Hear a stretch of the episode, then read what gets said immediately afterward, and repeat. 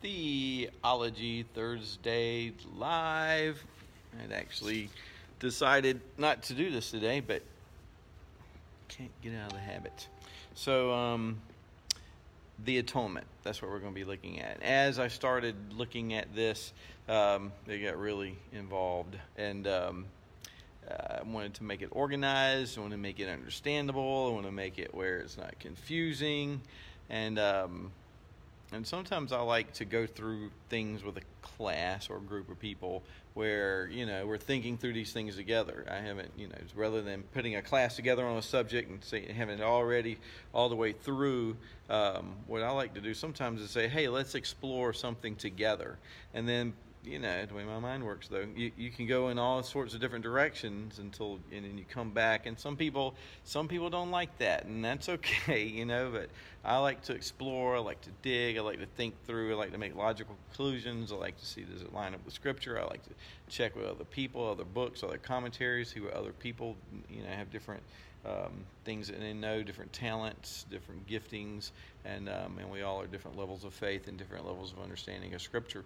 And so it's um, good to do, you know, iron sharpens iron. It's the thing we're supposed to do theology together, and um, not isolated from history because those are people too that have done theology. So as we look at the atonement, it's a very important doctrine of the church. It's um, sometimes called the heart of the um, of the gospel, the, the atonement. Justification can be the doctrine on which um, the gospel stands or falls, but the heart of these things is the atonement. Um, and the reason, and what I'm going to do too, another thing with these Theology Thursdays, I'm going to try to keep them 12 minutes or less, which means you know they're going to be 12 to 13 minutes.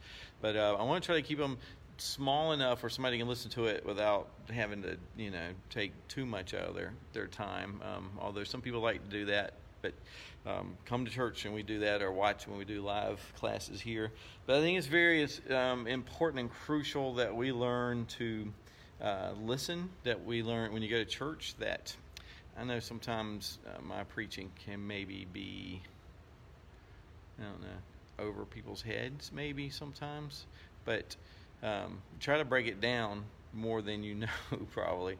And uh, not that i'm so smart or anything but it's easy to use theological jargon and things and um, and have people not really follow it. But i think a lot of the problem is um, we've become sluggish of hearing and so we have to be careful of that we need to be uh, longing to hear from the word of god and a message from God. So if you're a pastor and you need to be preaching the word of God, I mean, I'm sure some people are very engaging and intelligent and they're very smart. You like to hear what they have to say, but um, I think when you go to church and you listen to your preacher, you want to hear what God has to say. What's God saying to us? And then what the pastor's job to do is to exegete that, you know, bring out the meaning of what's there, and then help with some application. Like, how would we apply these things to our lives today? So that's what we, we try to do. So if you go to church and um, there's a pastor that's preaching from the Word of God, make every effort to um, fight for a blessing. And Dr. Kick, who the professors at seminary who taught homiletics, who taught preaching, um, said, you know, sometimes you get a fight. You, you go and you fight for that blessing, and sometimes you have to fight harder than other times. And um, but you know, you go to be blessed, and that's what's supposed to happen in the Word of God. But it's not just something you just sit there and it's just like, you know, it washes upon you, and you just don't, you know, you don't have anything to do with it. You you must actively engage. You have to do the work too, and and and your flesh and the world and Satan all conspire together to draw you away from um, important things in your life. And so this is important. It's important for your children to be there with you to see um, that you give special attention to this. They learn how to how to pay attention, even if they can't understand all the words, even if they can't understand all the concepts. Um, I mean, we don't even understand all the words and concepts either, but they're learning that this is important to you and it should be important to them, and they're learning how to how to how to, how to learn. And one of the things that they that they um, that we need to understand with children too. They understand a lot more than we give them credit for. A lot more. So that when you are, you know, a husband and wife at home and you're like fighting or you're talking about things, it's like the kids know. They pick up on all this stuff. You're not hiding anything much from them. Um, so same thing with scripture, with the preaching. It's like you know they pick up a lot more than we give them credit for. And if you scoot them out or tell them you don't have to pay attention or something like that, then um, what are you telling them about the Word of God? So I don't think there's anything wrong with giving them something to color or something to keep their attention or something because you can listen while you do these other things. And um, so you you you um, accommodate things to children. So why do I bring this up? Uh, I'm bringing it up because we're going to talk about the atonement and the atonement. And I'm keeping my. I already hit my timer for 12 minutes, and I got six and a half minutes left. Um, the atonement being so such a, a, a, central doctrine to the Christian faith that um, we need to grasp it. We need to wrestle with it. We need to understand it. So my friend Ray Smith was on here for a minute. I don't know if he's still there or not. But one of the things I loved about Taekwondo, he was a Taekwondo instructor, is um, anybody can learn to kick and punch. I mean, if you go to a school where people don't really know much, they're always kicking and punching and fighting and stuff. Because I mean, you know, who can't, you, know, kick and punch and fight? But it's breaking these things down into the constituent elements. You know, to be able to look at somebody and go, you know, you're not doing that right. But if you just moved your foot here, try that. You know, and then you see people. Oh, you know, I can walk. I mean, a, kid, a parent would come in with a child, and a lot of times the father would come in with a kid, and they'd apologize because they don't think their kids are going to be very good at it. And um, they're used to doing team sports at school, where what they do is they pick the kids that already have natural talent, and then they just try to go from there. Um, I was always on the team. I don't know what happened. They put me on the team with all these other kids that didn't have any natural talent. It didn't make any sense to me, but there I was. And um, but there's not a lot of teaching that takes place. So hopefully, you know, you learn that you teach things. But in order to teach, you have to understand. So if, you t- if you're doing baseball, if you don't understand the dynamics, sometimes people can just walk in, they can swing and hit the ball. But you need to understand the dynamics in order to teach somebody and see what somebody else is doing and why they're not getting it. Taekwondo, a parent would come in, they'd say, Hey, I'm sorry, my kid can't do jumping jacks. And I'd be like, Man, if this kid likes this, I will teach your kid how to do jumping jacks, and they will be mine for the rest of their lives. you know, because learning a skill um, that's useful when you didn't think you could is eye opening and then and that's what's good about being a teacher any kind of a teacher to be able to to open people's eyes to truth.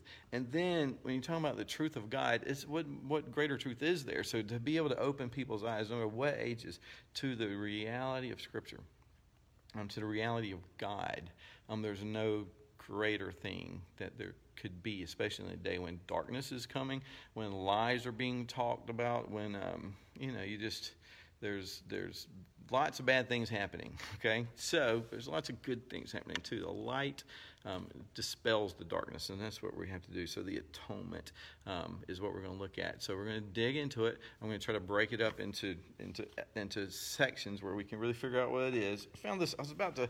I bought this book a long time ago, Dictionary of Theological Terms by Alan Cairns, and I decided, well, let me look up the atonement here, and. Um, it's excellent. Let me just read real quick. It's, so here's how he defines the atonement the satisfaction of divine justice by the Lord Jesus Christ in his active and passive obedience. See, there's so much right there. There's a bunch of stuff for us to talk about. What does it mean to satisfy divine justice? Do we know what divine means? It means godly. And the justice of God. The God is a just God, but God is also love. So, you know, so, but there's, we broke God's law, we've sinned, we deserve his justice, his wrath, but Jesus comes and is active and passive obedience. That means in his living and his dying, and we can talk about that some. And, um, and he procures for his people a perfect salvation. Um, it goes on talking about how it compares to the word the word um, atonement in the Old Testament. The mercy seat, if you read the Old Testament, that's the Ark of the Covenant, had the kafar, the seat on it, and that's called the um, the, the mercy seat. Yom Kippur. Yom Kippur is the Day of Atonement, and so that's when your sins um, were paid for. Um, substitutionary suffering is necessary, it's definite, particular, it achieved a purpose. Is it limited in its scope? Where people, um, did Jesus die for um, the elect only, or did he die for everybody and then anybody who happens to believe in him is saved, or did he come and specifically purchase and achieve salvation um, for the church? And so that talks about its success. So you know, it's just, I, I think it's going to be fun, but I want to get it organized. I want to get it set up good. I want to kind of get know where I'm going with it, what we're going to say about it, so we don't do this meandering thing um, where we just talk about stuff and it's like, what was he talking about? So, what I would suggest you do, if you're interested in the um, the idea of the atonement, is to um, get a, get your Bible out, look in the back, look up the word atonement, read the um, the words for atonement. Mostly, what you're going to see, if you have a Bible app too, you can search on these words, and it's pretty cool. You know, you'll see the word atonement all over the Old Testament. You don't really see it in the New Testament. King James has it one time. Romans chapter five, I think it's verse 21, but um, it uses the word atonement, but other translations use the word reconciliation. But, you know, you're enemies of God. We, we sin. We've all fallen short of the glory of God. And so, what has to happen? There's nothing you can do atone, to atone for your own sin. You can't pay for your own sin. You can't make it right. You can't re- restore that relationship. And so, Jesus died on the cross to restore that relationship. And it was Trinitarian. It's not like God was out to get us and Jesus is like, no, stop. It's like this was this was the eternal plan of God amongst Himself, Father, Son, and Holy Spirit to to glorify himself in more powerful ways by demonstrating his justice, his wrath, his mercy, his love, um, all these things you would have no idea about. Forgiveness, how do you know about forgiveness unless there's sin? So, you know, it's an interesting thing to look at, but if you're going to share the gospel, believe the gospel, you need to understand more and more things about the gospel. So, the atonement. We're going to start looking at it um, in about 12 minute little snippets um, from, from week to week. Do a little bit of study on your own. Google it, you know, see what you find and see what we can do together. And I think what we're going to find is the, the atonement, the, the work of Jesus Christ and his active and passive obedience in his living and his dying for us, the most magnificent thing we can think of. And that gives us new life and it gives us reason to live and it gives us the ability to call out to other people and say, come to Christ, repent of your sins. There is a sacrifice for sin. There is an atoning sacrifice for your sins. Okay, that's my time. Um, thanks, Jameson, for the idea, and God bless.